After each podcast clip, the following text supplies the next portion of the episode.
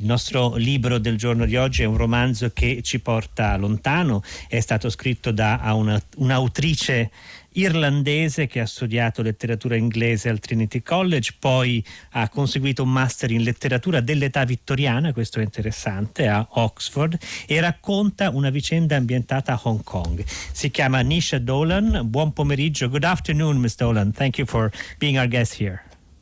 Thank you so much for hosting me. It's a pleasure.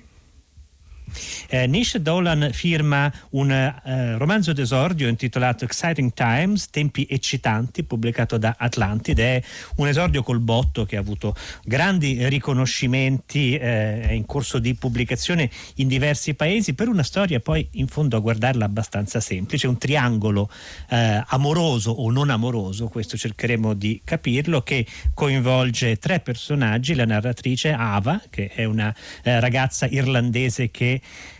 campicchia che vive un po' alla meglio a Hong Kong appunto come insegnante di lingue dei, eh, di inglese ovviamente a dei ragazzi di Hong Kong. E poi c'è Julian. Julian è un, un uomo d'affari, diciamo, lavora per una grande banca e eh, decisamente più benestante di Ava. E a un certo punto comparirà anche Edith che ha invece alle spalle una famiglia molto abbiente. Ecco, sono quindi tre personaggi, eh, eh Edith dimenticavo fa parte dell'aristocrazia cinese di Hong Kong, questo è un elemento importante. Ecco, tre personaggi attorno a cui si costruisce un triangolo. Eh, abbiamo con noi Thomas Fazzi, tra l'altro per tradurci le risposte di Nisha Dollar. Buon pomeriggio Thomas. Salve, buon pomeriggio a voi. Dunque, eh, cominciamo forse con il titolo. Eh, tempi eccitanti, eh, exciting times. Vorrei chiedere a, a, a Nish Dolan se questo titolo è una sorta di variazione su quella frase che tu possa vivere in tempi interessanti che è usata, a volte viene considerata una maledizione ovviamente perché i tempi meno interessanti sono quelli più tranquilli e pacifici. Ecco, mi chiedo se c'è questo dietro e se questo è un, dire, un riferimento che dobbiamo cogliere nel libro. Uh, Nish Dolan, I, I gave a, a quick outline of the plot of your novel and the first question I would like to ask you is about the title, Exciting Times. Uh, I'm wondering if this is a sort of variation on May You Live in Interesting Times, and if so, why? It wasn't chosen with that Chinese phrase in mind, but I think it was an attempt to be ironic, I suppose, because in English, sometimes people will say like exciting times when they mean it's not exciting. So it's capturing that attitude, I suppose. Non avevo, un, non avevo, esplicitamente quella frase in testa quando ho scelto il titolo, uh, era più che altro diciamo, un tentativo di, uh, di, ironizzare sull'uso che spesso si fa in inglese del termine tempi interessanti per descrivere dei tempi che invece no, tempi eccitanti per descrivere invece dei tempi che eccitanti non sono per nulla. E Ava si aspetta di incontrare esperienze eccitanti quando arriva a Hong Kong e verrà delusa, ma in fondo mh, mm, avrà delle esperienze che a, a modo loro sono molto eccitanti. Ava comes to Hong Kong expecting to find exciting times. She does not find them, but then after all, the love story or the relationships that she enters are quite exciting, don't you find?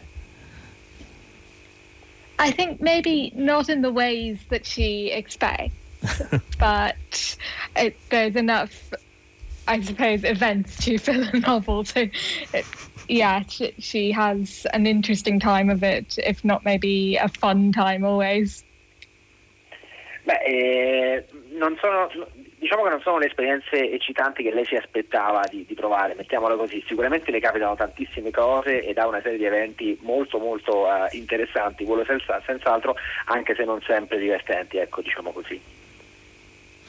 Il centro della prima parte in particolare di Tempi eccitanti è la relazione tra Ava e Julian, che è molto interessante perché è una relazione senza amore tra una donna e un uomo molto più ricco di lei, ma mi sembra che in fondo una scommessa del romanzo sia di non farne una relazione di puro interesse ed è questo che ora vorrei chiedere a Nisha Dolan. Uh, the, uh, the first part of the novel centers on the relationship between uh, Ava and Julian, which is a relationship, a loveless one, I would say, at least if we talk of uh, love in the romantic sense, uh, between a woman and a man who is much richer than she is. And is was your were you interested in uh, not turning this relationship, this friendship, or whatever we may call it, into one based on pure interest? Yeah, I think a novel always needs conflict to be interesting, and maybe one way to create conflict is to make two people in love but keep them apart. But I think another way to do it that I did is to just make it more complicated whether they're in love in the first place. And in that way, you can still create problems for them.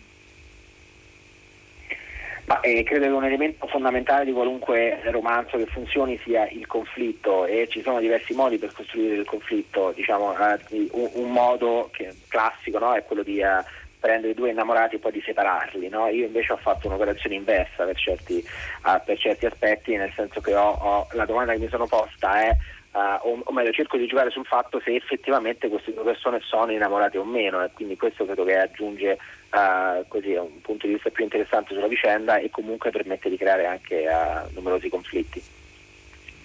E a volte si ha l'impressione che Ava e Julian siano non innamorati l'uno dell'altro in due modi molto diversi e per motivi molto diversi. Vorrei chiedere ora a Nisha Dolan se effettivamente è così e quali siano questi motivi.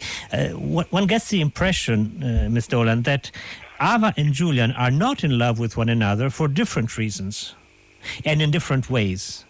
So, could you help us uh, figure out exactly which uh, ways and which reasons uh, bring each one of them to doubt his own eventual possible love uh, towards the other? Yeah, I think I tried not to make it obvious because I want to let the reader have their own impression of the characters. But I think there are a lot of clues in the novel for both of them. So for Julian, there are things like a past relationship that he's maybe not over yet, and there's the sense that in general he's not very in touch with his emotions. And then on Ava's side, it seems like she's not very ready to trust people in general, and a lot of the power difference between her and Julian makes it hard to trust him also. But I don't want to close down any other interpretations because I think in the real world we never quite know what's going on with other people. So I want that to be the same for my characters. Um, beh, eh, diciamo che non, non, vorrei dare una spiegazione univoca, univoca perché vorrei anche lasciare diciamo, che il lettore si faccia poi una sua opinione, anche se uh, ovviamente ho, ho, la mia e ci sono degli indizi che sono seminati nel corso della storia. Julian si percepisce che probabilmente non ha fatto del tutto i conti con una relazione passata uh, e, ed ha dei problemi anche diciamo, a entrare in collegamento con le proprie in connessione con le proprie emozioni, mentre Ava chiaramente ha dei problemi a fidarsi delle persone, soprattutto uh, in una situazione dove c'è un tale diciamo, differenziale di potere, no? come è la relazione con, con Julian. Uh, ciò detto diciamo, non voglio assolutamente uh, negare altre possibili spiegazioni che i lettori potrebbero, po- potrebbero trovare perché sappiamo che poi nella realtà diciamo, le, le, ragioni per cui la gente si comporta come si comporta sono sempre più complesse di quello che possiamo immaginare noi e non sappiamo mai del tutto ecco. cosa sta passando in testa alla gente. Ecco, eh, diceva che Julian non è pienamente in contatto con le proprie emozioni. Eva è pienamente in contatto con le proprie emozioni. You, you are telling us that Julian is not so aware of his own emotions. Do you feel do you feel that Ava is in touch with her own emotions? I think she's in touch with the negative ones. it's often clear yes, in the novel that quite. she's not a happy person. Yeah, um, maybe the positive ones, um, she doesn't quite know where they're coming from or what to do about them. Beh, direi che sicuramente è, in contatto con le proprie emozioni negative, quello sì, diciamo non, non svelo nessun segreto sul libro se rivelo che non è una persona particolarmente felice, diciamo che ha, ha più difficoltà a, a, gestire le emozioni, eh, le emozioni positive, mettiamola così.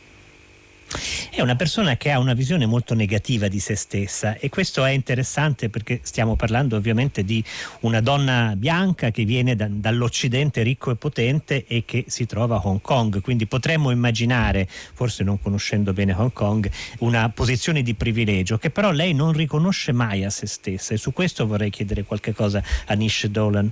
Uh, there is truly a strong uh, uh, self-deprecating trend in uh, in Ava, and this is stri- perhaps it's striking for us because we do not know the reality of Hong Kong as much. But she seems uh, we, we, would expect her to be, you know, a, a, white Western woman in a position of power and privilege in in in the East. But in fact, she sees herself as uh, deprived of any kind of privilege or or prestige. Um, why so? I think that's often true of privileged people. Like, I live in London now, and there is not a single English person who will ever call themselves anything other than middle class. People can own half of England and they will call themselves middle class, and they'll say, I'm so middle class, which is really odd because if you think about what that actually means, it means they're right in the middle. But the way they'll say it, it's like, I'll admit to being right at the top of middle class, but no higher. So I think everyone's like that because if you have a lot, you're usually surrounded with people who have the same amount or even more. So you see yourself relative to those people, I think. So yeah, people always feel hard done by. They always feel like the victim. Beh sì, penso che sia un fenomeno piuttosto, piuttosto, comune, diciamo quello di avere una percezione di sé che non corrisponde necessariamente alla, alla realtà oggettiva. Eh, io adesso per esempio vivo a Londra e sono circondata da persone che, diciamo, tutte le persone che incontro prescindere da quanto siano ricche, si riferiscono tutte in middle class, quindi diciamo, no, appartenenti al ceto medio, eh, nonostante magari siano persone che possiedono mezza Inghilterra, una quantità infinita di, di, di, proprietà e così via. Questo mi fa piuttosto ridere che nonostante no, questa ricchezza spropositata si continuino a, a, vedere come persone appartenenti al ceto medio, quindi diciamo a persone che stanno in mezzo no, tra i ricchi e i poveri, quando chiaramente non è così, sono in cima alla piramide sociale, ma ovviamente questa è anche una distorsione dovuta al fatto che di solito si è circondati da persone che hanno uno status sociale equivalente al, al, nostro se non superiore, quindi tendiamo sempre a vederci come uh, più poveri di quello che non siamo veramente. Stiamo parlando con l'aiuto di Thomas Fazzi con Nish Dolan. Segnalo per chi fosse interessato al libro che il, il, nome è irlandese, noi italiani lo pronunceremmo probabilmente Naoise, ma si pronuncia Nish. Eh, il romanzo è Tempi eccitanti, pubblicato da Atlantide, Exciting Times, e stiamo cercando di conoscere meglio questi personaggi. Ecco, ci parlava ora eh, Nish Dolan della mh, mm, percezione di sé Ecco, forse il fascino del personaggio di Julian eh, sta proprio nel fatto che appartiene a, a quella aristocrazia finanziaria globale che eh, trae profitto oggettivamente dalle disuguaglianze del mondo, ma non è privo di coscienza etica. Diciamo che eh, sa dove si trova e si pone il problema, poi potremmo discutere su come lo risolve. Ecco, vorrei chiederle se questo era per lei, come dire, un punto di partenza per immaginare il personaggio. I'm, I'm struck by the, the, character of Julian, who is part of this um, global financial aristocracy, although not at the highest ranks, but still pretty high. And uh, he clearly uh, uh, takes uh, he profits of inequality on a, on a world level, but he seems to have a conscience. He uh, questions things, and he is not entirely unaware uh, of of his own reality, of the reality of his class. I, was that a starting point to build his character, to build this uh, this character? Yes, I think there's a tendency when someone isn't willing to unpack the full implications of what they do to retreat back into individual morality and like am i a nice person am i kind individually to the people i interact with and i think in that way there's a confusion of politics and economics with interpersonal relations so someone can be extremely pleasant and still have a job that's harmful globally. And that sounds so obvious to say, but I think the reality of how these things are talked about and considered is often one where the waters are muddied and we'll start defending someone's character in a way that's completely irrelevant to what they're doing economically. Ma ehm, sì, forse volevo in un certo senso riflettere su quella che mi sembra una, una tendenza che noto nella nostra società, cioè il, il, um, il fatto di separare no, il, il, proprio ruolo sociale dal, um, dal, dal proprio carattere, no, dalla propria personalità individuale e anzi di sostituire no, un'etica diciamo, sociale con un'etica individuale e quindi uh, magari persone che svolgono, sono ben consapevoli di svolgere uh, dei lavori che magari hanno delle implicazioni anche molto, molto gravi no? in termini diciamo, dell'impatto che questo ha sul, a, livello, a livello globale magari, ma però si allo stesso tempo si considerano però delle belle persone, quindi si cerca diciamo in un certo senso di ignorare l'aspetto strutturale concentrandosi invece su come una persona si relaziona con le altre, con le altre persone, quindi c'è come noto questo, questa tendenza a separare quello che è l'aspetto politico-economico da quello che è l'aspetto delle relazioni interpersonali, quando in realtà sono due aspetti completamente diversi, cioè, una, qualcuno può essere una bellissima persona può, nel modo in cui si rapporta agli altri, ma allo stesso tempo essere una bruttissima persona, tra virgolette, dal punto di vista diciamo, della, del ruolo sociale che ha uh, uh, tramite il suo lavoro o, uh, o, o per altri versi. Da ciò che Julian dice sappiamo che ha una coscienza etica, ma i contenuti di questa coscienza a volte sono un po' un mistero, mi sembra. Uh, Mr. Olan, the, we know that Julian has an ethics from things he says now and then, but what actually is the content of this ethics is something of a mystery. Yeah, I think he's in a deep state of cognitive dissonance and probably that's because he's such a logical person that I think for him it's difficult to accept that you can only do the right thing some of the time and you can only care properly about some people.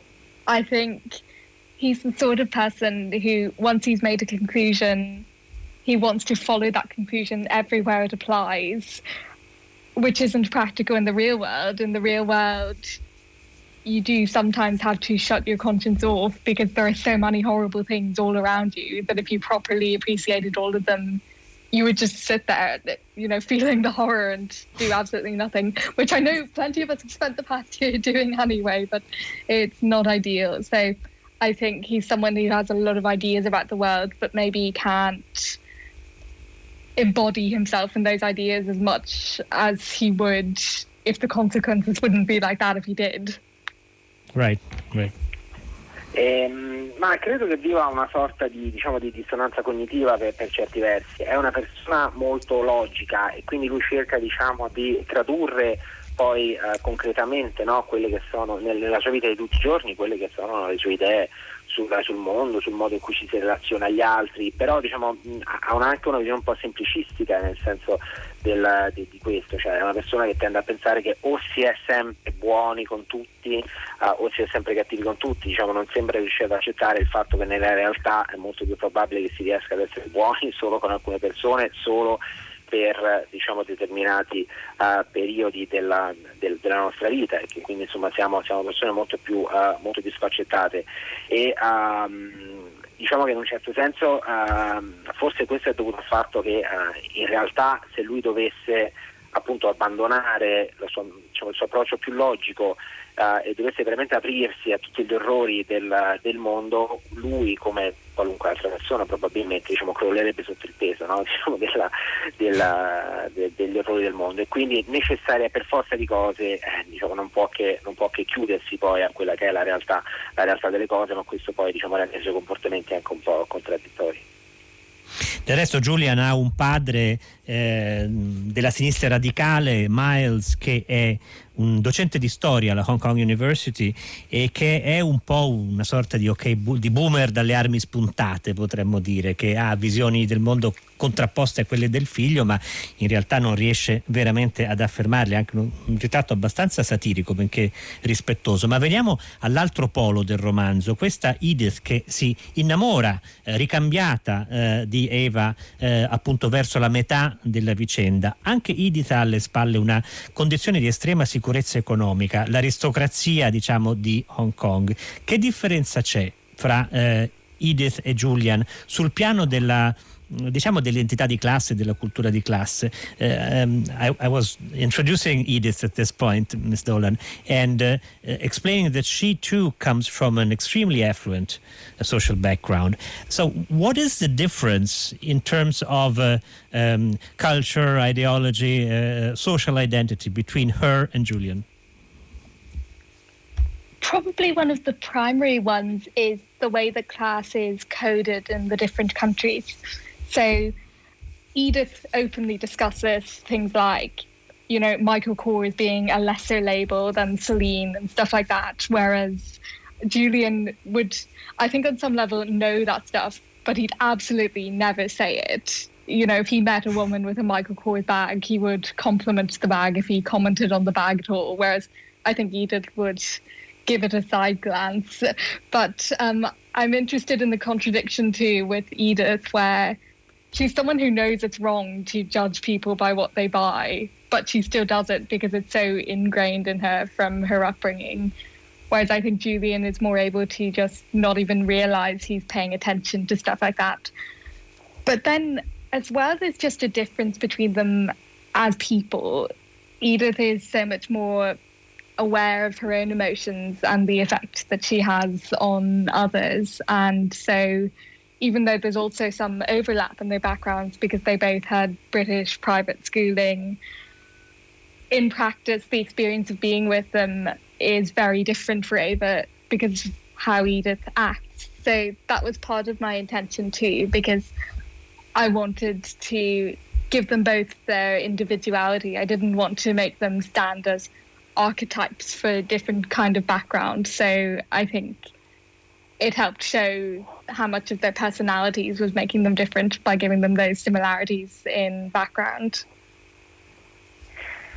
Ehm, beh sì, penso che una parte delle differenze abbia a che fare diciamo, su, uh, diciamo, su quelli che sono un po' dei, dei, dei comportamenti connaturati no? alle, alle, classi errate eh, nelle, nelle, diverse parti del mondo. Cioè Edith per esempio è una persona che eh, non, eh, inevitabilmente snobba, che non riesce diciamo, a guardare storto magari qualcuno che compra no? una, una, borsetta, una borsetta da, da, due lire, mentre invece uh, Julian probabilmente non, dire, non, non, non, si permetterebbe mai, anzi probabilmente gli farebbe complimenti a quella borsetta. No? Quindi, uh, quindi, mi interessava analizzare come ci sono effettivamente degli aspetti culturali di cui uh, fa, ci, ci, facciamo fatica a liberarcene. Beh, Edith infatti è consapevole diciamo, di, come, di, come, si comporta, ma è come se avesse diciamo, delle reazioni istintive che non riesce a, che per certi versi non riesce a controllare, tanto sono uh, radicate nella sua, uh, nella sua, mente, nella sua persona, nella sua uh, educazione. allo stesso tempo Edith è anche però una persona che è più in contatto con le proprie emozioni